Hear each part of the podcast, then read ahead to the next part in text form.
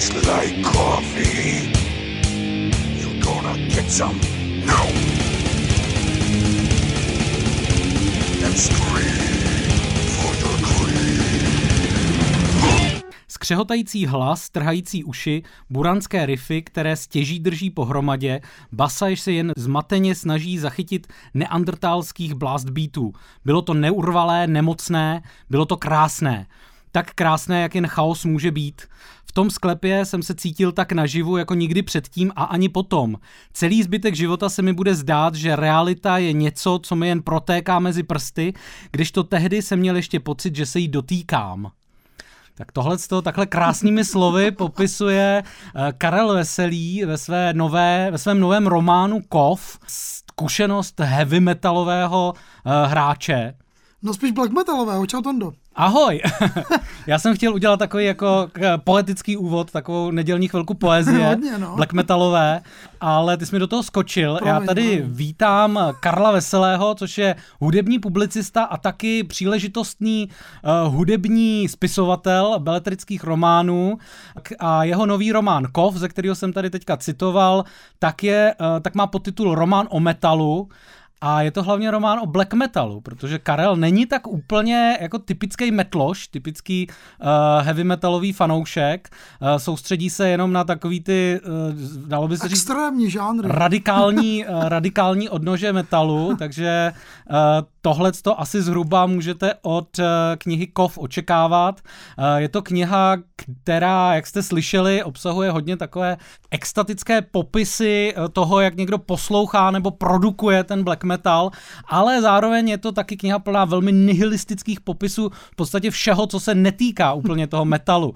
Takže vám z toho vyjde taková zvláštní nihilistická euforie, která si myslím, že jako tak nějak jako odráží to, jak ty vnímáš teda metal nebo t- svůj, svoje pojetí teda heavy metalového fanouškovství. Jenom ještě, uh, aby bylo jasný, uh, proč tady o tom o té knize mluvíme uh, ve filmovém podcastu. Já jsem Karla požádal, aby mi eh, poslal seznam nějakých nejzásadnějších heavy metalových filmů, které viděl a které ho inspirovaly právě eh, při eh, psaní kovu a o těch tady teďka budeme mluvit. Já jsem to ještě doplnil nějakýma svýma taky eh, zásadnějšíma metalovýma filmama, takže to bude takový doporučení pro vás, na co se podívat a taky eh, co, jaký, jaký filmy sledovat vlastně při čtení toho kovu. Tak jak je to s tím metalovým fanouškovstvím tvým, Karle?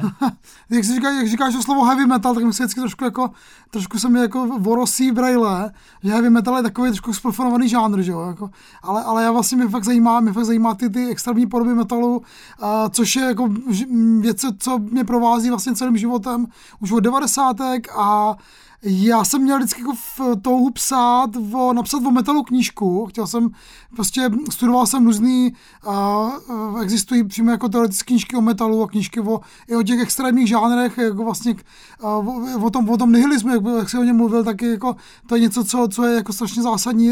Existují nějaké jako filozofické uh, popisy nebo, nebo možná jako interpretace, co, co ten extrémní metal chce jako vyjádřit.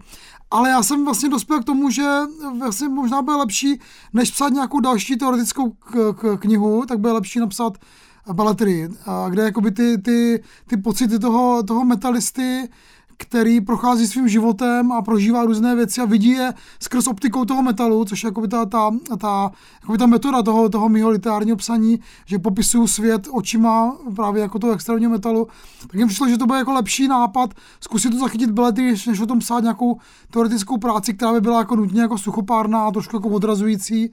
A takže to je, tohle je můj pokus, jako jak zachytit nějaké moje přemýšlení o metalu uh, do beletrie. Tak teďka se ti teda ještě budou jako chvilinku rosit braille, protože začneme uh, vlastně s těma tvýma typama uh, u filmu, který se nějakým způsobem dotýkají toho klasického metalu. No jasně, jasně, to musíme asi, no.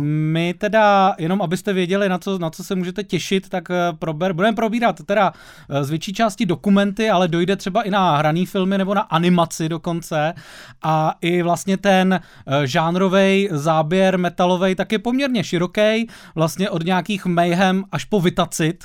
Ten si teda budeme dávat, ten teda budeme tady křoupat, si, no. křoupat během teda nahrávání určitě. Máš ty, máš ty rád, Karle, Karle vytacit? Ať, ať už teda tu kapelu nebo, nebo tu dobrotu. No asi ani jedno teda musím přiznat. Ani jsem to nikdy moc jako nemiloval v dětství. A tu, tu kapelu možná trošku víc, ale taky jsem určitým okamžiku s nima ztratil kontakt. Tak to byl takový český hevík z konce 80. na kterým jsem vlastně jako vyrůstal. To nemůžu popřít, ale vlastně velice záhy jsem sklouzl do nějakých víc jakoby těch extrémních žánrů. Už tehdy vlastně u nás začal být black metal, zásadní death metal a tady ty jako hevíky uh, jsem jako nechal za sebou. Ale A- tak uh, ten film, o kterém se teď budeme bavit, tak tam vlastně to jako pěkně jako to jako doprovází ten, ten snímek. To bylo jako maximum toho, co se asi mohli dovolit uh, v 80. čeští tvůrci použít za metal. No tak rovnou můžeme na něj skočit. No, je pojďme, to film, pojďme. a je to film, který se jmenuje Horká kaše od uh, Radovana Urbana, který v roce 1988 natočil vlastně film, uh, který spadá do takové tehdejší vlny filmů o uh, mládeži, která se nezvedla. Problémová mládež. Ano, ano, která prostě propadá různým jako civilizačním chorobám a dekadentním vlivům. Tady v tom případě je to vlastně film, který se odehrává na jižním městě a je to o takový partě grázlíků, zlodějů, uh, který uh, tak jako koketujou s, uh, ze začátku takovou jako drobnou kriminalitou ale pak se to, myslím, ještě zvrhne do nějakého většího pekla a oni jsou navíc metaloví fanoušci a ten film svýho času byl poměrně legendární i v tom právě, že tam hraje, uh, že tam hraje skupina Vitacit. Oni jdou na koncert Vitacitu, že jo? Oni jdou na jako koncert Vitacitu prostě. a No. hraje tam Vitacit a hraje tam Lucie Bílá s nima. OK, tak ale Lucie Bílá začínala jako metalová zpěvačka s Arakainem, nebo to byla jako její paralelní kariéra. Myslím, že občas se jako ještě teďka vrací, eh, že s Arakainem koncertuje. Ara- Arakain byla další jakoby kapela z tý, s tím Vitacitem a s dalšími taková ta jako 80 jakoby eh, hvězdná ekipa českého metalu, který byl tehdy strašně veliký. To prostě byl jako největší hudební žánr, něco jako třeba dneska rap, abych to mohl jakoby srovnat. A to tedy poslouchali všichni jako teenageři, včetně mě, já jsem prostě jako v 80 Uh, já jsem se narodil 76, takže tehdy mi bylo těch jako magických uh, 13, 14, 15, kdy člověk jako vnímá tu hudbu nej, nej, nejsilněji, nebo i ty subkulturní jakoby, uh, symboly, jo, že vlastně chce se jako přihlásit nějaký, k něčemu a pro mě to byl ten metal. A, a i ten román vlastně jako v něčem, uh, vlastně ten román popisuje život uh, jednoho člověka už jakoby od útlýho mládí a právě jako tam jsou nějaké moje autobiografické prvky, který uh, jsou jako smíchaný tady s, tou, tady s tím, jak ten metal byl viděný v médiích tehdy a já jsem už tehdy, já nevím, když jsem ten, ten film viděl, jsem ho viděl Možná jsem ho viděl až jako po, po roce 89, to spíš jako pravděpodobně ano. A, a já jsem se na něj opravdu díval jako, jako oslavu toho metalu. Jo. Vlastně mi jako nikdy nedošla nějaká ta, ta rovina, ta kriticko-sociální. Možná kdybych se podíval dneska zpětně, tak bych to, bych to, jako tam, tak to tam viděl, ale tady mi to přišlo jako, jako skvělý prostě film o, o, o životním stylu, který chci já žít, prostě jako chodit s, s těmi panelákama, tam jako něco jako krás v obchodech a potom jít večer na vitaci. Tak to byl můj sen životní samozřejmě v té době. No já si myslím, že jsi nebyl sám, že vlastně tenhle ten film, podobně jako třeba film Proč, nebo podobně eh, z těchhle z těch osmdesátek, tak právě jako trefuje tu hranu, kdy pro nějaký uh, náctiletý uh, diváky je to vlastně něco, co je nějaký odraz nějakého jejich životního stylu, nebo možná ještě spíš toho, co by oni chtěli žít. No, přesně. Ale zároveň je to jako celý obalený takovou tou moralitou, která prostě jako te, i, i vzhledem k tehdejšímu režimu musela uh, musela jako přijít. Jo? Takže tohle je možná takový jako doporučení z domácích luhů a hájů, mm. ale teďka možná zůstaneme v těch osmdesátkách ponořený, akorát se uh, přesuneme do Spojených států a film, který tě inspiroval, tak se jmenuje Decline of Western Civilization Part 2 The Metal Years, mm, mm, neboli mm, Pád mm. západní civilizace, část druhá metalové roky, uh, což je vlastně druhý díl dokumentární trilogie režisérky Penelope Spherisové, který uh, začíná vlastně ten první díl té trilogie z roku 81, věnuje se uh, Los Angeleský punk rockový scéně tehdejší a třetí díl, který je hodnocený většinou jako nejlepší, tak je z konce devadesátek a uh, taky se zabývá punkáčema, akorát, že je to taková ta gutter punk scéna, takže to jsou Alkáči, všechno... prostě, alkopunk. Uh, jsou to takový jako bezdomovci, skvoteři prostě, ale zároveň jako přisátý na tu punkovou No. subkulturu. A mezi tím je vlastně tenhle ten film, který který je tak zvláštně postavený. Vystupují v něm vlastně velký tehdejší metalový hvězdy, včetně Kiss, Aerosmith nebo Ozzy Osborna, který si tam dělá uh, míchaný vajíčka k snídani v jedné ze svých teda nejzrudnějších fází, kde má takového jako na, uh, natupírovaného muleta obludného. A ten film je hodně stylizovaný, hodně vlastně jakoby odráží ducha té subkultury, ale schválně si se shodnem, mně v něčem přijde takový jako, jako podvratný a jízlivý vůči těm metalákům. Co ty na to říkáš? No já myslím, že, že ten cíl té režisérky byl trošku jako vlastně být i maličko kritický, být jako maličko zžíravý, aniž by to nutně sklouzával do nějaký moralitky, jako ty čeští jako režiséři. A souhlasím s tím, ona nakonec tady ta scéna, to je vlastně období uh, jakoby v metalové historii uh, z zhruba kolem poloviny 80. let až do konce 80. let, možná až třeba začátku 90. kdy metal tak se stal jako jedním z nejlukrativnějších žánrů hudebního průmyslu a byl to takový ten metal, trošku jako byli ten takový ti, ti hezcí kluci s těma dlouhými vlasama natupírovanýma. Je to ten uh, žánr, kterým se vlastně hanlivě říká hair metal, hair metal a je to takový jako mix vlastně vlastně metalu a nějakých boybandů pomalu. Přesně, přesně, to jako možná před, před boybandama trošku jako historicky, je to tak, je to tak. A to je vlastně žánr, který vlastně zabil grunge z 90. který jako, jako vlastně jako odsunul do historie, jako vlastně žánr, který je strašně jako já nevím, tak to slovo neautentický vlastně do určitý míry jako se tam dá hodit. Jsou to prostě jako kapely, které byly vyrobený jakoby e, nahrávací společnost má tlačený MTV a prodávali miliony desek, takže vlastně to jako nebyl underground, ale tvářilo se to jako underground. Bylo to, bylo to hodně takový, takový ten jako pop metal, který vlastně, a nevím, asi kapela Guns N' Roses bylo lidi znát nejvíc, jako vlastně Bon Jovi, tady tyhle kapely. A, a zároveň to byl, to byl žánr, vůči kterému se potom vymezovali ty, ti black metalisti v 90. kteří vlastně jako řekli, no tohle vlastně jako není metal, to nemá s metalem společného, my jsme ti právě ten pravý metal, že jo? my jsme ti jako ty true metalisti. Attention Cooper, Aerosmith. Dude looks like a lady. Kiss. This movie is about groups, metal, guitars, girls. Ozzy Osbourne and Poison, the megastars and the rising stars of metal. I'm going to be a rock star. So I want to be a rock star. I'm going to be a rock star. Já to doporučuji jako takový vystřízlivění z toho 80 metalu. Mně to přijde, že ono je tam Uh, na jednu stranu to působí jako, že ta jejich image je tam vlastně přebušená do nějakého velkého extrému, protože Paul Stanley, uh, zpěvák Kiss, tak tam je celý ten rozhovor s ním je natáčený v posteli, mm. kde on se válí s asi pěti nějakýma svýma groupies a ta uh, autorka je tam neustále vlastně, je tam dlouhá sekvence, kdy ona se jich pořád ptá na to, jako proč pořád zpívají o tom sexu a jaký mají uh, vztahy k těm groupies a oni tam jako jedou takový ty hedonistický mokrý sny teenagerský, uh, přetavený do toho, uh, jako do toho, co oni tvrdí, že je jejich životní styl. Uh, ještě je to spojený s takovým tím no future attitude, s tím, že vlastně oni teda jako buď se proslaví, anebo prostě někde jako skončí mm, ve škarpě mm, mm, uh, zdrogovaní, ale je z toho strašně vidět, jak je to, uh, jaká je to macha, jaká je to vlastně jo, jo, jo. Jakoby jej, taková, no, je, no, no. jejich jako hra a do toho vlastně oni kor ještě jako dnešníma očima vypadají hrozně legračně, jak mají ty natupírovaný hára, jak je to vlastně už jako i esteticky jako záležitost strašně překonaná a vlastně strašně legrační. No to je zajímavý, zajímavý vlastně člověk kam si jako uvědomí, jakoby, co je jádro toho metalu. A ta zase věc, která, kterou se k tomu svému kovu, k tomu románu, uh, tam vlastně jako taky se snažím obsat nějakou jakoby spouru teenagera vůči světu, a, a v, v, tý, tady, v tom, tady v tom dokumentu je skvělá scéna, teď nevím přesně, kdo, kdo to je, jestli to je nějaký člen Motley Crue nebo někdo, kde on jakoby prostě jako si lije do sebe nějaký jako whisky a tam plácá nějaký ženský a říká, podívej mami, podívej se mami, co já všechno dělám, prostě podívej se na mě, kde jsem a co všechno si můžu dovolit dělat, že jo. Což mi jako, jako v kostce přijde jako ta, ta rebelie těch teenagerů proti těm rodičům. Jim už teda není 15, jim je teda přes 20 rozhodně těm, těm muzikantům, ale pořád takový vlastně jde na, a oni to prodávají ti teenagerům, že? Jako prodávají těm teenagerům. A já jsem teďka, já teďka jsem, teďka píšu novou knihu, která taky se jako trošku zabývá právě tady tou, tady tou sexistickou metalovou scénou. A já, já tam píšu, že, že to je vlastně taková jako pornografie pro ty teenage kluky ty doby, že oni jako zpívají o těch, o těch mužích, kteří si prostě jako můžou dovolit zbalit ty ženský a ženským jako padají ke kolenám. A jsou to takové jako fantazie těch teenagerů, který by oni chtěli žít a ty, tady ty hermetalové kapely mi prodávají.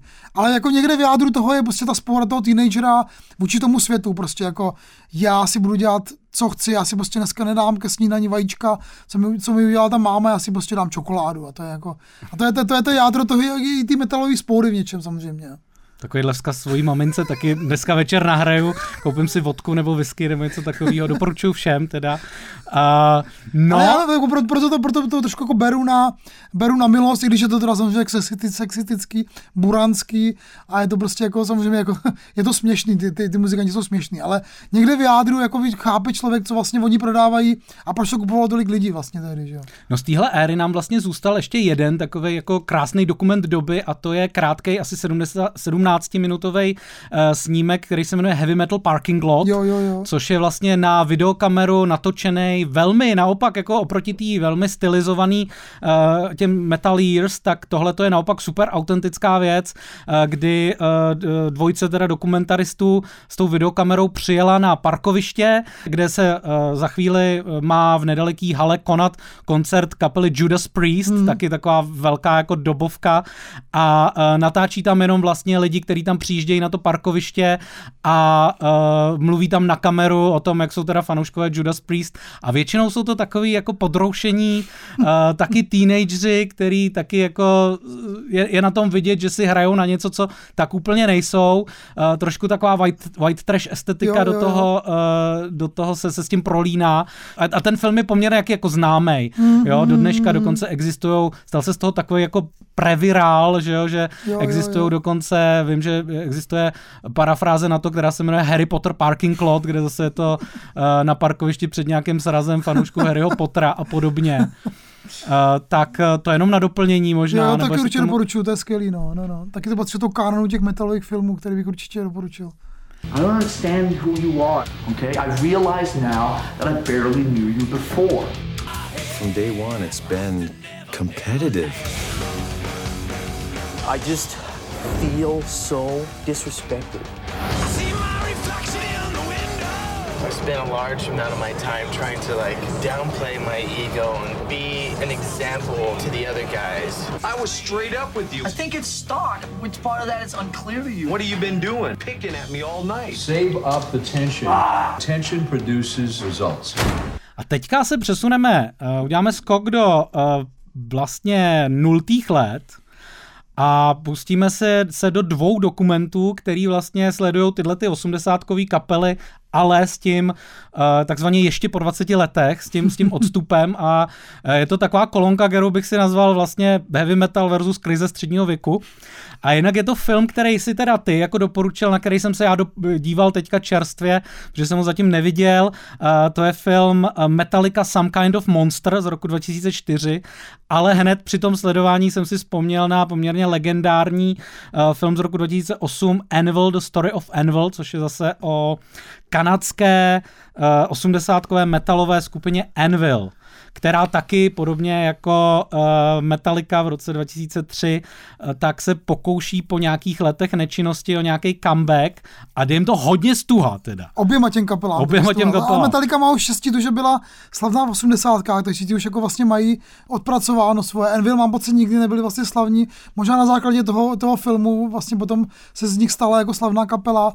Ale ta Metallica sledovat tu Metalliku vlastně to byla kapela, která mě vlastně taky jako přivedla k metalu, jako ty jejich desky Eh, z konce 80. let nebo z poloviny 80. let eh, jsou jako, jako to je jako DNA metalu vlastně, jo, nebo trash metalu, nebo progresivního metalu. Vlastně to, to je jako zásadní kapela, eh, cokoliv se o ní můžeme myslet dneska po všech těch letech, tak jako by ty desky jsou jako nedotknutelný v podstatě a vidět tu stejnou kapelu, ty svoje metalové bohy právě po těch jako 20 letech, kdy oni jako vlastně nejsou schopni se spolu ani jako potkat, bez psychologa se ani neřeknou jako ahoj a potápí se v různých jako divných jako krizích, ať už jako existenciálních, nebo jako alkoholových, nebo drogových a vůbec nejsou schopni fungovat a, na, a natáčí prostě desku, která vlastně ještě, ještě zná jakoby tu, ten další vývoj ty metaliky, tak by natáčeli desku Saint Anger, což je jako nejhorší deska jako metaliky určitě, možná jako vůbec historie lidstva, to je prostě jako parodie na No a přesně, a přesně tady to, jako, že ti staří muži, kteří přestírají, že jsou furt drsní a tvrdí a tam třeba v jednu scénu pouští uh, ten bubeník Lars Ulrich taková jako duše, ideolog ty kapely a pouští uh, svýmu tatínkovi, co nahráli zatím a jako tam taky krásně zabíjá tou tatínka, on sedí v tom studiu a, a ten Lars se tak na něj a říká, tati, tak co? Co myslíš, co jako? On předtím ještě řekne, že ten tatínek vždycky byl jako jeho největší jako fanoušek a tak, a že byl taky vlastně starý metalista, poslouchal Black Sabbath. A teď se, teď se na něj teda podívá, čeká ten verdikt od něj a on se na něj podívá a řekne mu, okamžitě to smažte. Což jako měli by- teda myslím udělat celou tu deskou, no. Možná i s tím dokumentem, no on je jakoby ne, ne ten dokument je skvělý, ten dokument je jakoby vynikající jako záležitost, protože právě na, se na něm hrozně dobře ukazuje uh, taková ta jako dvojí poloha toho, že oni chtějí dělat takovou tu lidovou hudbu, že oni jsou vlastně ta, ten metal jako ten žánr No, té no, no, dělnický no, třídy, přesně. řekněme, ale zároveň jsou to ty pracháči prostě, ten, ten zmíněný Lars Ulrich, uh, jejich bubeník, tak to je vlastně člověk, který tam prodává za obrovský peníze svoje obludný, uh, abstraktní obří prostě plátna, který maluje ve volných chvílích, uh, do toho bojuje proti Nepstru, proti Ano, prostě ano, ne, ano. nelegálnímu stahování metalové hudby. Zpěvák té kapely, taky tam James Hetfield, tam taky vlastně jako bojuje s nějakýma jako rodiny, s, s rodinným životem, s nějakým, na, na nějaký odvykačce, ale do toho je to vidět, že je to taky vlastně hrozný pracháč, který tam jezdí eh, po silnici v nějakých hodně excentrických motorkách a autech. Existuje krásný mem, ve kterým Metallica stojí před nějakým jako obchodem, nějakým designer shopem a mají takový ty velký tašky, prostě jako Verzáče a tak. A je taky z roku, je to z nějakých jako nultých let, kdy vlastně lidi, právě, právě ten boj proti tomu Napsteru vlastně hodně jako ukázal tu tvář té kapely, že vlastně jako oni začali bojovat proti vlastním fanouškům, že jo, což, což vlastně spousta těch fanoušků vlastně jako nevzala, že jo, jakože oni se jako odcizili a ten, a ten film vlastně pěkně jako ukazuje to, jak oni by hrozně rádi chtěli se vrátit zpátky, chtěli by zase jako, ty, jako zaujmout tady ty své staré fanoušky, který jako furt si žijou ten svůj jako true život, ty dělnický třídy, ale jako už to prostě nejde, no. Jako zároveň oni jsou v nějakých fázích přesvědčení, že ta hudba, co dělají, že to album, na kterém pracují, je jako naprosto jako perfektní záležitost. Ne, to je to, A- fakt, geni- je to fakt geniální jako pohled do, jako do, do, do nitra nebo do vnitřnosti té kapely, i toho, jak se jako točí desky, jak tam ten producent jako má roli, že jo, co, co si jako může k ty kapely dovolit nebo nemůže. A uh, jako vůbec, já se vůbec divím, že to jako vlastně Metallica pustila ven, protože oni tam jako vypadají hodně jako ne, jako ne, ne, ne, nevábně, nebo nevlídně, jakože vlastně nevím, jestli vůbec nějaký fanoušek uh, Metaliky se Myslím, že ti opravdu fanoušci Metaliky to nedají, že, že vlastně to radši vypnou, než aby se dívali na to, jak On to jak má asi dvě a půl hodiny ten film a je to jako, že pak jako tam jsou potom fáze, že vlastně uh, oni tam, ty dokumentaristi počítají dny, uh, kte, po který jako se trvá to natáčení toho alba a teď tam máte třeba den 554. a ten začíná sezením u psychologa, se kterým oni se vydají snad dvakrát týdně a celou dobu vlastně celý ty dva roky jako vždycky tam sledujete ty terapeutické sezení a je to opravdu jako, jako pokud jste fanoušek Metaliky, tak vám to asi nebude příjemný, ale jinak je to zábava teda No veliká. ne, pro mě to je jeden z nejlepších jako hudebních dokumentárních filmů vše dob, že vlastně jako ukazuje tu realističnost toho jako, je vlastně toho stárnutí, že vlastně většinou je to vlastně většinou je to jako takový jako hořko, hořko smutný, no. Za to Anvil, The Story of Anvil je mnohem vlastně přívětivější, taková feel good záležitost uh, o tom právě, že to je film jako opravdu o druhý šanci, protože ta kapela Anvil, kanadská, tak je opravdu dřevní metalová věc, někdy z počátku 80. let, uh, což je v tom filmu taky řečený. Oni v tom filmu mluví relativně slavný metalové osobnosti, eh, jako je Slash a tak dále, který se hlásí k tomu, že vlastně to album, který Envil vydal na, eh, na začátku těch 80. eh, tak hodně je posunulo v jejich vnímání metalu, nicméně oni nikdy neudělali nějaký velký průlom právě v té své kariéře a v době, kdy je sledujeme, tak už to jsou lidi, kteří opravdu autenticky mají různý dělnický zaměstnání a na tohle to vzpomínají jako na své mladický léta a dostanou šanci jet turné po Evropě vlastně, mezi teda, kde teda jako mají šanci nachytat nějaký tehdejší svoje fanoušky a to turné je vlastně jedna katastrofa vedle druhý díky špatné organizaci a i díky nějakým vztahům mezi, tý, mezi těma členama eh, té kapely. Uh, udělají si mimochodem jednu zastávku v Praze v klubu Hells Bells, kde prostě ten konc, já už nevím, ale to končí na, jako úplně brutálním fiaskem, kdy oni se nedostanou zaplaceno nebo něco takového, prostě fakt jedna z nej, největších takových potup, eh, který eh, je tam potkají.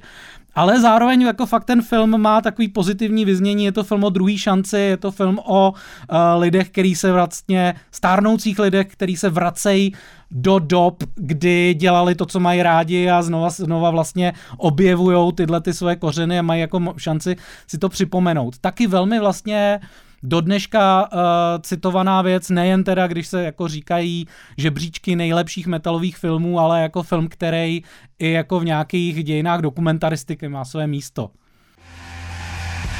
If they have no respect for the Norwegian culture, why on earth should Norwegians respect their culture? We wanted it to be the fastest, dirtiest man in the world and sing about things like Satan and uh, murder and stuff like that. They really didn't take it too seriously, like we did. I'm talking about darkness with uh, a capital D, if you understand what I mean.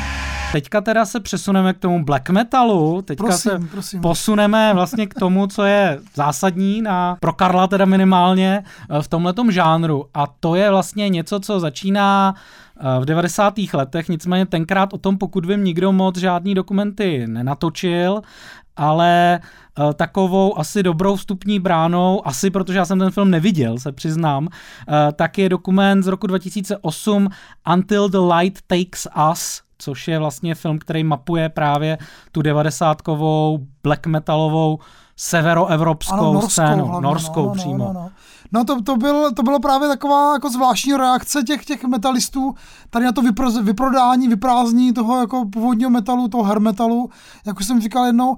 A v Norsku se prostě objevila jako parta nějakých jako, jako lidí, kteří uh, jako vzali ten metal a posunuli ho ještě o něco dál. Oni tady navazovali na kapely z 80. jako Venom nebo Merciful Fate a tak, to, kapely, které vlastně už tady jako experimentovali s nějakým jako strašně jako rychlou, strašně jakoby uh, expresivitou ve, ve, ve vokálech, takový to metalový blití, který vlastně jako tehdy vlastně taky byla Growl, novinka, jo, growl. Jo. A, a, a byla jako nepřístupná hudba, která byla ještě spojená se satanismem, že jo, který vlastně jako pro ty Nory byl jako nějaká jako revenge proti křesťanství, který je v Norsku hrozně silný. A fakt jsme na začátku 90. let v Norsku, eh, kdy se prostě zrodí nějaká jako malá scéna, která byla fakt jako maličká, kolem jednoho obchodu nějakého někde v Oslu, a kolem té scény se vytvoří několik kapel a ta nejslavnější jsou tím Mayhem, taková jako ta esenciální metalová kapela, která navíc kolem své má takový jako velmi jako zajímavý mýtus toho uh, podivného vztahu těch hlavních členů, uh, které je tam spousta, spousta smrtí, spousta jako záhadných jako zmizení muzikantů a prostě je to takový, to dneska už trošku jako, trošku jako, uh, jako, jako mýtus, jako nějaký, nějaký jako vyprávění o, o něčem, co vlastně jako na pomezí jako reality a surreality. A ten dokument Until Takes, uh, Light Takes Us je vlastně jako super ohlédnutí zpětně. Mám pocit, že po nějakých 15 letech tady na tu scénu, která je různě jako prořídla, někdo je ve vězení, někdo je mrtvej, někdo už jako by to bude vzdál a někdo furt ještě žije, furt dělá tu hudbu. A je to vlastně jako ten extrémní metal v kostce, jo? jakože prostě k tomu, k té hudbě expresivní a násilnický a, a agresivní se ještě přidávají nějaké jako násilnický činy v reálném životě, který mají jako stvrzovat ty, ty, ty, ty texty, tu, tu realitu těch, těch výpovědí a jedni, ty nejslavnější z nich jsou zapálený kostely, který vlastně tyhle, tyhle kapely, vlastně oni to, ty členové těch kapel to brali jako nějaký jako iniciační zážitek, že prostě půjdou a zapálí nějaký starý kostel, eh, v kterých je v Norsku ještě docela dost, nebo U nás tehdy bylo. hodně teda. U nás mám pocit, že nikdy jako žádný pokus, že by black metalisti zapalovali kostel, nebyl teda, škoda. Ale to, ale jako u nás taky není tak silný to křesťanství. Možná, To je ale možná pravda, že jako není potřeba se vůči tomu. Ale musím, musím teda ještě jedním dechem dodat, že třeba u nás vlastně existuje kapela Master Hammer, která, která ve své době byla jako velkým inspirátorem právě i ty norské scény, takže i vlastně my jsme jako trošku nějakou součástí tady, ty, tady těch dějin toho black metalu, těch žhavých dějin a ten dokument je jako, jako vlastně, kdyby člověk si chtěl jako vymyslet uh, nějaký hudební žánr a naplácat tam co nejbláznivější věci, tak by ten nebyl schopen vymyslet nic takového tak bláznivého, jako je ta realita kolem těch black metalistů. To je jako vlastně v kostce řečeno. Uh, doporučuji všem, kteří mají zájem jako nějaký subkulturní eh, jako hnutí, jak se, jak se jako formuje nějaká jako kultura, nějaký jako party mladých lidí, kteří jsou jako zažraný do nějakého žánru a budují si kolem sebe tu scénu. A plus ty lidský příběhy jsou tam jako strašně silný a, a zajímavý a A ono je to ještě vlastně jako tady ten příběh budeme se ještě jednou bavit dneska. v Jo, jo, je, oni to jsou takový hodně nelidský příběhy svým způsobem. Určitě to doporučuji jako, eh, jako nějaký jako intro eh, do téhle scény. Jestli vás potom jako okouzlí tahle hudba, tak pak už eh, není nic těžkého, než si pouštět tyhle, muzi, tyhle muzikanty. Já jsem si vzpomněl ještě, že mám dokonce doma nějakou jako extended verzi tady tohle filmu a na druhým DVDčku je Uh, takový zvláštní jako dokument, ve kterým Fenris, což je jeden člen tady z té jako crew metalový, black metalový, do dneška jako působící a on tam jako rozepisuje a ti metalici jsou tím jako posedlí těma různými jako vlivama a žánrama a on tam má takovou jako bílou tabu, tě- takovou jako tabuli klasickou školní a má křídu v ruce a rozepisuje ty vlivy těch kapel, jak to jako probíhalo, že tahle kapela vznikla z téhle kapely a tahle inspirovala tuhle kapelu a tahle kapela založila tenhle žánr. A prostě hodinu kreslí ten pavouk těch kapel a na konci má prostě tu tabuli počmáranou celou. Je to fakt nejlepší přednáška o metalu, kterou jsem v životě viděl. Ale to je to teda na bonusovém disku Anti the Takes Out. Here I am, an average teenager, you may think. But you couldn't be more wrong. I am the founder of Mayhem, the most infamous black metal band in the world. We are lords of chaos. You guys suck. No k těmhle těm nelidským příběhům těch, eh, tě- tohoto raného black metalu, tak se v roce 2018 vrátil hraný film Vládci chaosu, který vlastně taky jako popisuje eh, ty dvě nejslavnější eh, black metalové kapely Mayhem a Burzum. A Uh, ale jako dělá z toho vlastně příběh, který je jako, který má formát opravdu takového jako krimi thrilleru, kde jde o zápasení těchto jako vůdčích osobností těchto těch dvou kapel vzájemný. Eh, Do toho eh, je to spojený s velmi teda graficky znázorněnýma eh, sebevraždama těch, těch jednoho sebevraždou jednoho z těch členů, pak ten jeden ubodá toho druhého nožem a ještě do toho se právě zapalují kostely a dělají se další jako... Zabijou eh, gejové, takovýhle věci tam dělají. Jo, jo, jo, dě, dějou se vlastně další takovýhle eh, jako kriminální záležitosti. Už to není teda ta úplně ta drobná kriminalita jako v horký kaši, ale, ale jde jako do, jde mnohem víc do tuhého. Nicméně tenhle ten film vlastně nebyl tou scénou právě možná kvůli tomu, že je takhle jako snadno vlastně eh, překlopený do nějakého jako příběhu o eh, nějaký eh, rev, rivalitě eh, Mm, členů, mm, mm, členů těch kapel, eh, že je to vlastně jako velmi taky jako snadno eh, interpretovaný a převyprávěný tenhle ten, eh, tenhle ten dost jako děsivej, tenhle ta dost děsivá historie těch kapel, tak to nebylo fanouškama tý, těch skupin přijatý úplně dobře. Zároveň teda Oni tam taky nejsou vykreslený úplně v dobrém světle, ten film z nich dělá takový klauny trošku. Eh, nebo taky jako lidi, který eh, takový ten eh, jako klasický možná kliše toho, že ty metalisti se dělají mnohem drsnějšíma, než doopravdy jsou. Eh, Zároveň ještě ten film je inspirovaný knihou, která taky má poměrně kontroverzní pověst, jmenuje se taky Vládci chaosu a Režisérem toho filmu je člověk, který začínal v jedné z těch eh, black metalových kapel, nicméně eh, je to opravdu jako začátek jeho kariéry, on potom má mnohem mainstreamovější eh, působení, vě- většinou jako režisér teda videoklipů pro jako Lady kapely, Gaga třeba, no. jo, pro uh, performery, který s metalem opravdu nemají společného vůbec nic. Uh, tak jak ty se koukáš vlastně na, tuhle, na tohle pojetí, který možná asi jako budou uh, posluchači znát spíš než ten, než ten dokument, o kterém jsme mluvili před chvílí. No, je to, je to film, který, já teda ještě jako dodám, že vlastně uh, ta rivalita je v rámci, uh, v rámci jako ty kapely Mayhem, že ten člen Burzum Var Vikernes byl vlastně původně členem, členem Mayhem a vlastně je tam, je tam vlastně jako taková jako zvláštní, jejich vztah je vlastně jako v jádru toho mýtu, jo? že vlastně uh, on jako ten Vikernes zabil toho, on zabil toho Euronymuse, že jo, toho, Jo, toho, no, toho no, no. zakladatele Mayhem, uh, uh, aby jako vlastně já nevím, se stal jakoby hlavou té jako black metalové jako komunity, jo, jakože vlastně tam šlo o ten, o nic menšího, než jako o, o to, kdo bude ten vůdce ty smečky prostě, která ale vlastně jsem potom následně jako rozpadla. Pro mě to bylo jako vlastně tohle hodně inspirující, protože já jsem, uh, ne ten film samotný, ale ten příběh, uh, vlastně i v tom románu Kov, uh, ten hlavní hrdina potom hraje v nějaký kapele black metalový, která vlastně má taky dva jako vůdčí členy, který většinou vlastně jakoby kopírují ty, ty postavy toho těch Mayhem, takže je tam jakoby popsaný ten, ten jejich vztah velice, velice důsledně, taky to končí nějakou jako ten jejich vztah je rozřešený nějakou jako, eh, nějak násilným způsobem.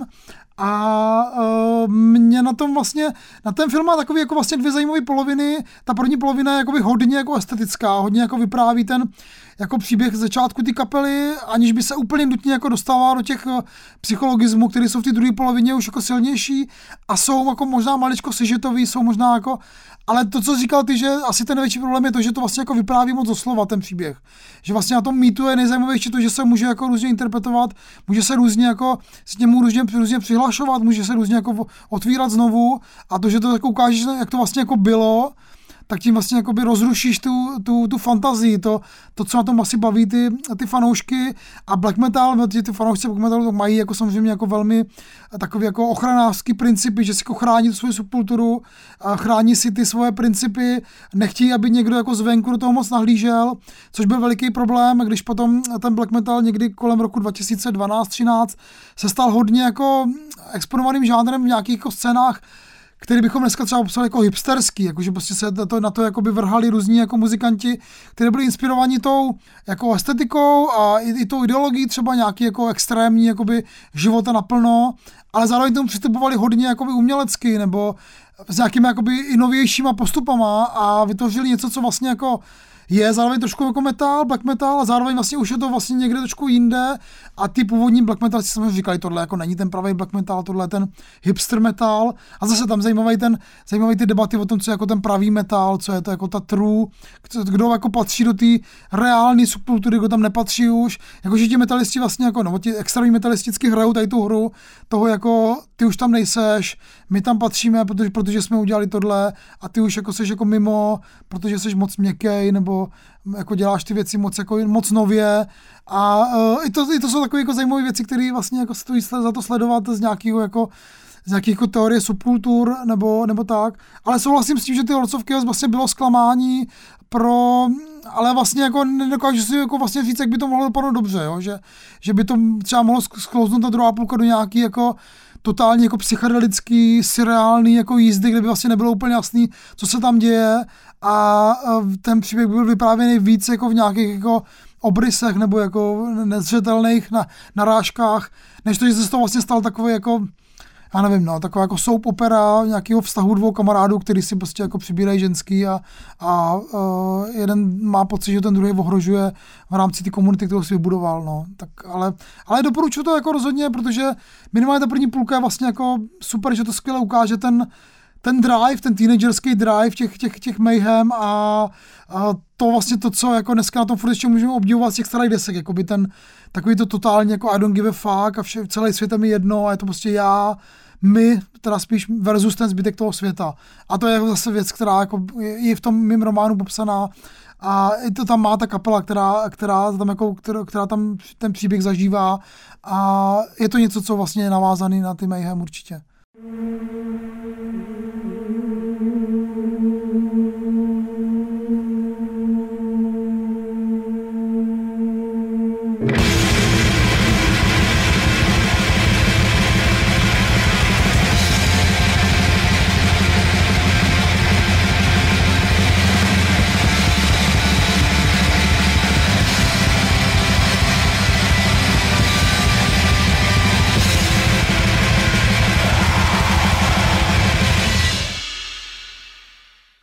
Teďka možná skočíme do toho hipster metalu, jestli se nepletu, protože um, ještě ten další film, který ty si, který ty doporučuješ a který i, i mně se moc líbil, uh, je vlastně experimentální mm. film A Spell to World of the Darkness od dvou experimentálních filmařů Bena Riverse, což je docela jako významný jméno na téhle scéně, a Bena Rasla, uh, ve kterým, uh, který má takový tři jako výrazné části. Uh, ve všech vystupuje afroamerický hudebník Robert Ike uh, který prochází třema teda prostředíma, který taky jako je to spojený s tím, s, tím severem té Evropy.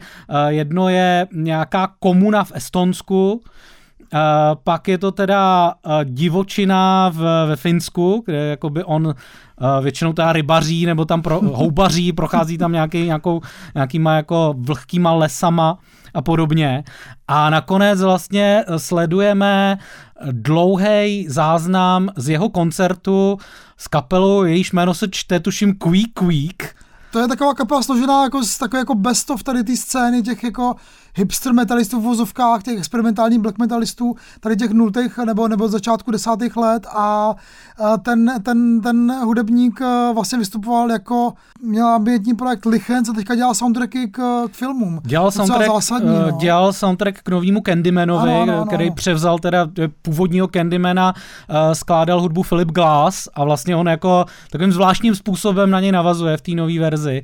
Takže je to taky jako člověk trošku mimo tuhle tu scénu, ale zároveň jako trošku do takového toho, do té art house music, jo, prostě, když jo. bych tak řekl, jako zanořený. A navíc má jako černou barvu platí, což by jako vlastně ty původní metalisti rozhodně jako by nepřijali, protože tam je ještě jako ten inherentní vlastně rasismus, že u těch, u těch, u těch black metalistů původních, což je vlastně jako jedna věc, která se taky jako hodně řeší problematická, že vlastně jako ten black metal má nějaké jako vazby docela silný na jako neonacistický hnutí a ten Varg Vikernes vlastně je takový jako nějaký jako apoštol neonacismu momentálně má jako, má jako internetový, uh, vysílá na internetu různé jako texty svoje nebo, nebo projevy, které jsou hodně jako o, o nějakým vítězství budoucím, nějaký bílý rasy a tak.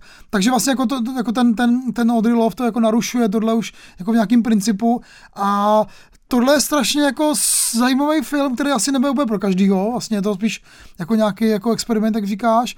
A mě to hrozně jako inspirovalo esteticky, jakože vlastně jsem, jsem si jakoby konečně uh, jako uvědomil, že existuje jako ještě něco za těma jako uh, za těma jako prvotníma znakama toho black metalu, prostě nějaký ty jako obrácený kříže a lepky a, a kožený prostě jako mášivky a tak, který vlastně jsou něco jako vlastně taková jako sprofanovaná uniforma, která vlastně už by někomu mohla přijít, jako že to je jako vlastně jenom jako, že si člověk sebe vezme nějakou uniformu, nějaký ty propriety a najednou je z něho ten black metalista, tak ten, tady ten film to vlastně zasazuje víc do té přírody, víc do toho jakoby uh, místa, který vlastně taky jako patří k tomu black metalu hodně silně, nějaký zážitek nějakého jako prvotního lidství, který je spojený s tou přírodou bez té civilizace, jakoby ten, eh, nějaký ten sen těch black metalistů je vrátit se zpátky za civilizaci do nějakých jako původních jakoby, uh, vnímání světa, nějakého, který tady není zředěný nějakýma pojmama našima filozofickýma nebo jako myšlenkovejma, jako pohanství a tyhle věci se tak jako odráží, ale tady tady to filmu je to jako zbavený tady těch jakoby nánosů, které by tam mohly jako přijít, tady těch jako různých neonacistických a nějakých jako, jako paganských a tak. A je to vlastně jako ukázka toho, že uh, to může jako fungovat jako nějaká jako ezoterická hudba, nebo jako ty slova jako New Age nebo ezoterika jsou vlastně ve spojení s tímhle vlastně taky jako trošku, trošku nebezpečný, ale vlastně se to dá, že to vlastně nějaký pokus, jak jako znovu uchytit vlastně jako vůbec existenci nebo realitu nebo, nebo vnímání světa naše. Takže vlastně někde v jádru toho jsou jako hodně filozofické otázky, jakkoliv se to nezdá, že, že ten black metal vlastně může jako být, že jako, jako cirkus nebo, nebo že to je vlastně taková jako teenage revolta. A když jako jdeme ještě jako hlouběji, hlouběji, tak někde jako by v dáli ještě jsou věci, které jsou jako hodně filozofické a hodně jako na, na, na zpracování jako, jakoby teoretickým. A tož vlastně mě hrozně jako bavilo i o tom přemýšlet z tohohle teoretického hlediska.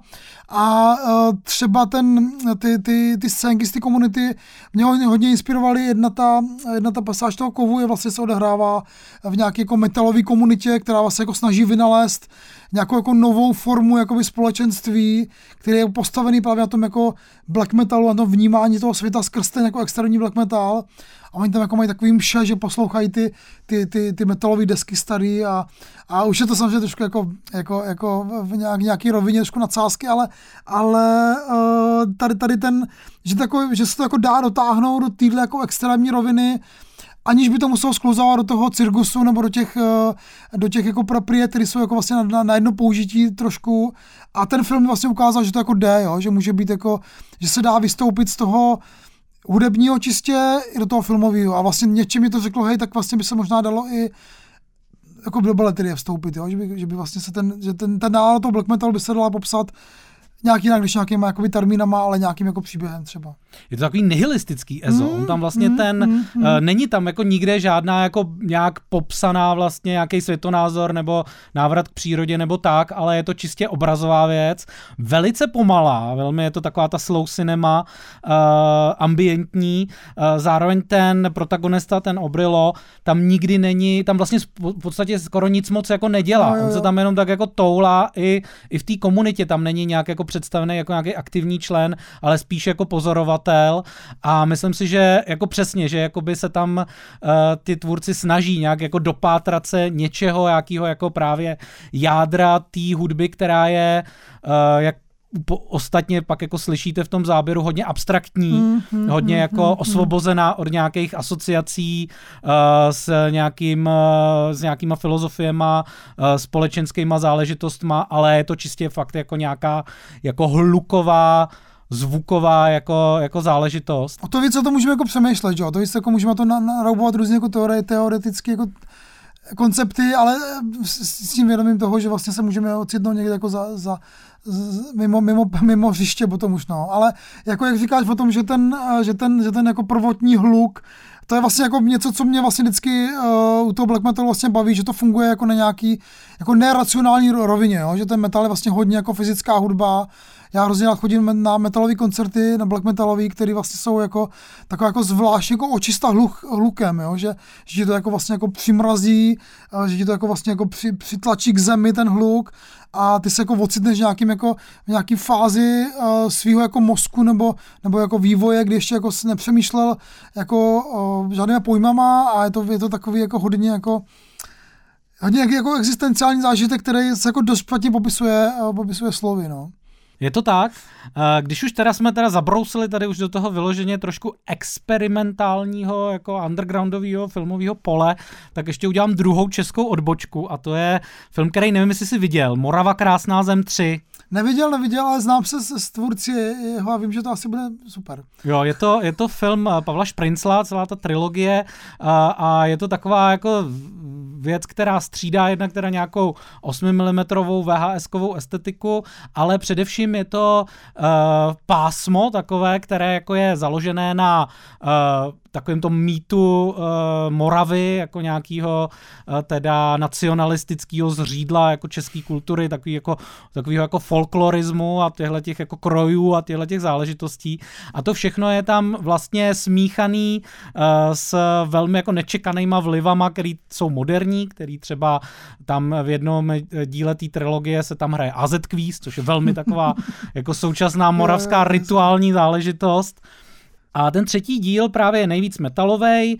Celý to vypráví o vesnici, v jejímž kulturáku se dělá dramatizace nějaký velkomoravský prostě hry, kterou tam objevili. A Eh, v rámci toho zkoušení se tam jako jeden ten protagonista zjeví frontman právě satanistické metalové kapely Root, Jiří Volter. No a eh, to právě tohleto drama, ten, to, to, ta hra, co tam zkoušej, tak nakonec vede k nějakému povstání mrtvých prostě z, z hrobů a k takovému pochodu zombí. A celý je to teda hodně ironický, eh, je to vidět, že to je taková jako seriálná jako hříčka prostě, nicméně jako taky jako v tom tahle ta jako možná přehnanost, eh, hravost a zároveň taková ta jako konfrontační povaha hmm. toho metalu eh, tam nějakým způsobem taky jako je, je vidět. Jo, Jiří Walter alias Big Boss, jako Root byli jedni z, jedna z těch prvních black metalových kapel u nás a jako on byl, on byl právě, jak říkáš, satan, zakladatel satanistické církve u nás a, a je to jako kultovní postava tady ty scény. Heavy metal. A trip beyond the future to a universe you've never seen before. A universe of mystery. A universe of passionate fantasies. A universe of terrifying evil. Universe of magic. Heavy metal.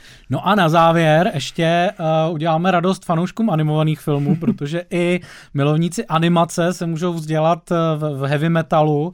A to dokonce vlastně jeden z docela významných osmdesátkových uh, animovaných filmů mainstreamových amerických, tak přímo má název heavy metal. A je to taková jako povídková záležitost, která je vlastně hodně sci-fi, hmm. hodně komiksová a dokonce vlastně ten název pochází od uh, komiksového časopisu Heavy Metal, který vycházel v Americe teda v 70. 80. letech, ale hodně byl navázaný na francouzskou komiksovou scénu, hmm. na takový autory, jako je Möbius a podobně, uh, který přetiskoval a tom filmu právě můžete slyšet taky celou řadu, ale právě takových těch uh, jako uh, klasických heavy metalových jo, jo, jo, kapel, jo, jo, jako je Motley Crue, Black Sabbath a podobně.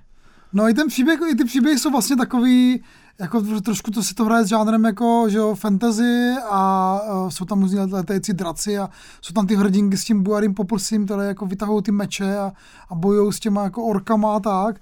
Takže to vlastně jako ten metal má nějakou, uh, má nějakou, nějaký uh, jádro právě trošku jako i tady v těch jakoby sci-fi světech nebo fantasy světech uh, vlastně jako, když začali Black Sabbath, tak uh, oni začínali jako, jako kapela, která vlastně měla uh, jako z nějakého jakoby podhoubí deziluze 60. let, která vlastně jako chtěla jako měnit svět a chtěli prostě jako být hrozně aktivní všichni, že jo, v té době angažovaní, aktivističtí a Black Sabbath jako řekli, hele, to je všechno jako blbost a my se jako utečeme do toho světa té fantazie, těch draků a těch jakoby raket a tak a vlastně ty, ty, ty rané desky Black Sabbath jsou hodně zasazený v nějakých právě jako, jako fantasy světech, plus tam teda přichází ti, ti, ti čertě, ti satanáši a tak, což je vlastně taky jako, jako eskapismus trošku. Uh, takže to, to heavy metal je hodně jako taková jako eskapistická fantazie do nějakého jako fantazie světa, která propojuje ten metal právě tady s tím jako uh, s, s, tím, s tím, s tou filozofií toho, toho teenagera, který si prostě čte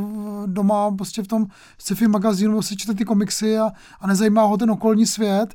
Uh, vlastně teď mám pocit, že nedávno se to vrátilo, že uh, South Park citoval hodně z, z heavy metalu, že existuje jeden díl, ve Kenny si představuje, že, že je jakoby součástí toho světa, je tam lítá na těch dracích a potkává tam ty, tam ty lepé ženy. A je to taková fakt jako, a mě to tam jako sedí navíc, že, jako, že to ta teenagerská fantazie toho jako, toho, uh, toho, že já jsem ten hrdina a já ovládám ten svět a ten svět je vlastně jako, mi, mi leží u nohou a dělá to, co chci. To zase se jako vracíme k nějakému jako jádru toho metalu, že, že, že je to ta spoura toho jako jedince vůči tomu světu, který je mu jako nepřátelské a on proti němu jako potřebuje jako aby jako nějak zahnal tu svoji úzkost toho, že jako vlastně ten svět nedělá to, co on chce, ale mm, tak jakoby ten metal mu dává tu, tu, ten, ten fetiš nebo tu, to zdání ty síly, jo, protože vlastně jako ten metal pracuje s těma prvkama toho jako, toho jako, toho, že máš moc, že to je, že, že ti hrdinové metaloví jsou vlastně jako, jako ti jako nadlidi v podstatě, jo, a to, a, a ten, ten motiv, ty motivy toho, toho fantasy jsou tam jako hodně, hodně cítit a je to něco, co vlastně jako, tak asi jako vlastně vrací nějak jako průběžně, jo? nějaká ta teenagerská fantazie toho úniku do toho, do toho fantazijního světa, takže není problém, prostě, aby to ten South Park vytáhl zpátky po těch 30 letech a a všichni, všichni víme, jako o co jde a co se tam děje. No, no, ostatně eh, teďka letos vlastně tuhle tu figuru vytáhl, vytáhl i seriál Stranger Things, mm-hmm, který jako je právě, se tak jako nostalgicky ohlíží po té osmdesátkový popkultuře a tady právě v té čtvrté sezóně vystupuje postava právě metalisty ze střední školy, který uh, jako má vlastně dvě takové charakteristiky. Jedno je, že teda hodně poslouchá tu metaliku a tenhle ten dřevní metal a druhý je, že je strašně dobrý vypravěč dračího doupěte. No je, je. No. Aha, Což je právě vlastně věc, která je taky myslím jako dobrý uh, připomenout v souvislosti s tím metalem, protože ten film Heavy Metal uh, animovaný, tak je fakt takový konglomerát toho, co v těch osmdesátkách bylo vnímaný jako, že to je ta zlá popkultura, která kazí jo. mládež Trash, Jo, jo, jo. protože ty osmdesátky byla éra tý takzvaný Satanic Panic, což, byla, uh, což bylo velký tažení především křesťanských kruhů proti uh, tomu, co oni prohlašovali, že je satanismus v popkultuře, což byl právě jednak hodně heavy metal, jednak to byly horory, a potažmo teda fantastika a jednak to bylo právě Dračí doupě nebo Hmm, Dungeons and Dragons, ta původní vlastně hra, ze který, kterou teda vykradli tvůrci uh, Dračího doupěte.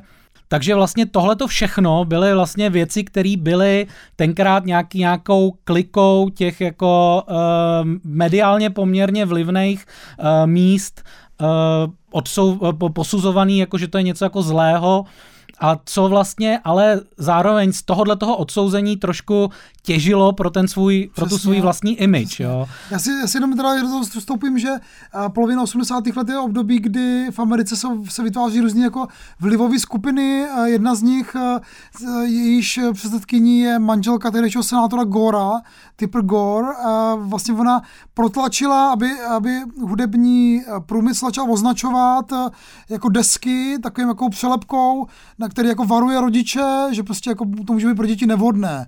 Jo, v polovině 80. let vlastně ona vytvořila takovou jako nátlakovou skupinu a ten hudební průmysl to jako vlastně dobrovolně přijal, ale uh, jako vtipně to fungovalo tak, že vlastně se z té přelepky vlastně stala pro ty teenagery jako punt z toho, že to je jako to, co by měli poslouchat, protože to je, ne, ne, že, to je- že to je závadný, že jo, že jako že, že jakoby zafungovala ta dvojitá Je to ten negace. zákaz, který Je to ten tě prostě který láká. Chceme prostě jako my bejt. A když ta Tipper Gore vydala ten seznam těch jako, jakoby závadných jakoby kapel, tak vlastně skoro polovina toho byly, nebo dvě třetiny byly metalové kapely, pak tam byli nějací repeři, který vlastně jako uh, později jako vlastně se stali jako emblemem tady toho, toho zakázaného, cenzurovaného umění v Americe, ale, ale původně to byl metal, co ona jako vlastně ne, ne, neměla ráda, plus teda jako nějaký jako R&B, jako Prince, který zpíval o, o masturbaci nějakých písničkách, takže to se taky nelíbilo. Ale ty metalisti pro ní byli jako prostě ten epitom toho satanismu, toho zla a uh, je, je pěkný vlastně, jak se to jako v té převrátí, že vlastně jako pak se z toho stal ten jako ten punt z toho, toho, že to je jako to, co potřebujeme poslouchat, když je tam ten, ta nálepka. Ten metal tu vlastně vzal tu nálepku za svojí a vlastně jako ten, ta, ta zlověstná aura těchhle z těch jako extrémních odnoží toho metalu, tak s tím možná taky souvisí. Určitě, no, jako pracují s tím do určitý míry, no, jo, že to je nějaká, já nevím, existují jako nějaký jako metalový kapely, který jako vlastně jako dne- dneska, dneska už je to takový všechno jakoby za, zanesený nebo podivně pomíchaný, ale uh, uh, určitě ty, některé ty black metalové kapely trošku počítají s tím, že, že se na ně jako vrhnou uh, tady ti jako konzervativci a udělají jim tu reklamu, kterou vlastně by jako jinak neměli, no. They're called pain waivers. Fans are literally signing their life away, releasing Deathclock from They're any and all liability. We should exterminate them immediately. over 300,000 fans have traveled to the Arctic Circle to see the legendary metal band Deathclock perform just one As you song. can see, Death Clock is no laughing matter. They're the world's greatest cultural force.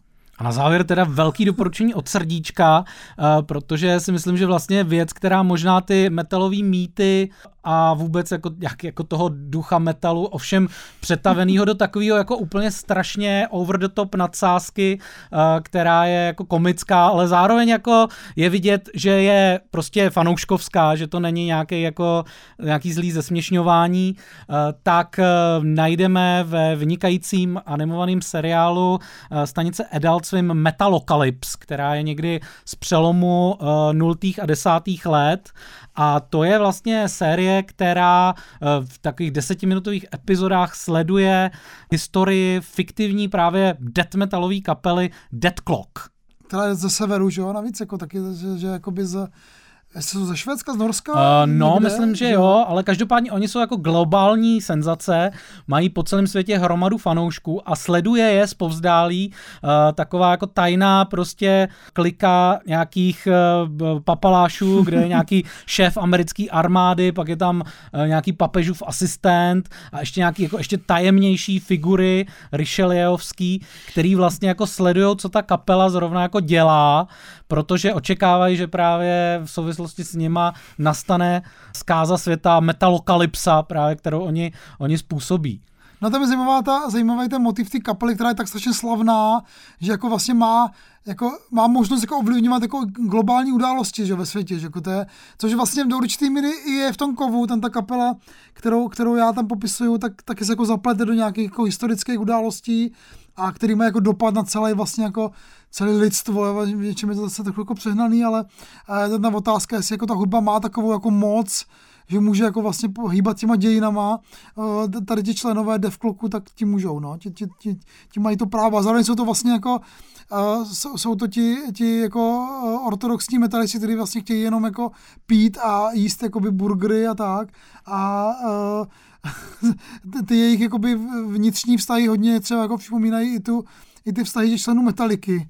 Je to, je to jako portrét metalové kapely, ve kterým jsou jako zveličený všechny vlastně jak ty pozitivní, tak ty ne- negativní znaky vlastně toho jako metalového mm. mýtu, mm. jo? že tam mm. na jednu stranu oni se strašně úporně snaží, aby zněli opravdu mega tvrdě, natáčejí prostě pod hladinou moře jo, jo, jo. Eh, v, v, nějakým hlubokým prostě příkopu, která jako, aby ta hudba zněla co nejtvrdší, v nejtvrdším způsobem, a protože v největším, v největším jako podmořském tlaku a e, při těch koncertech tak lidem explodují hlavy, prostě tam spousta nějakého jako explicitního násilí a všech těchhle těch jako věcí, který, jako jsou, který, e, ze kterých ten metalový mýtus do nějaký míry žije ale na druhou stranu tam jsou i všechny takové ty uh, věci, které jako pozorujeme v tom uh, filmu o metalice, uh, že to jsou vlastně trošku primitivové, že si tak trošku jako nalhávají, že jsou důležitější, než vlastně jsou, uh,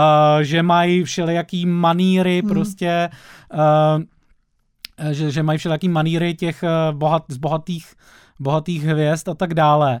Takže si myslím, že ten, tahle ta série fakt jako schrnuje uh, celý ten metalový žánr, nebo minimálně jako v těchhle těch, ať už těch extrémních nebo v těch popových podobách uh, do takového jako uh, hezkého celku. Plus, plus je to zároveň to vlastně love letter, že jo, tomu metalu, jako zároveň, že to není jako, že by, že by si jako z toho stříleli vyloženě, ale jako jsou tam i ty, i ty pozitivní věci. Rozhodně je to, rozhodně je to takovej, rozhodně je to fanouškovská záležitost. Mm, mm, Plus ta hudba je super. Teda. Jo, jo, jo, hudba je super. Každopádně ta ale jejich hudba vyšla jako, eh, vyšla jako samostatný album a je to právě, uh, není to jako takový ten klasický melodický metal, jako styl Metallica a tak dále, ale je to opravdu ten, ten jako temný black jo, metal, jo, co jo, oni hrajou. Jo, jo, jo. Spíš jako death metal, ale jo, jo, takový.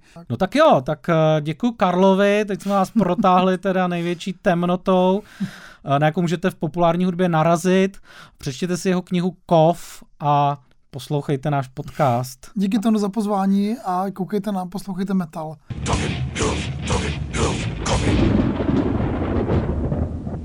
We will make everything metal.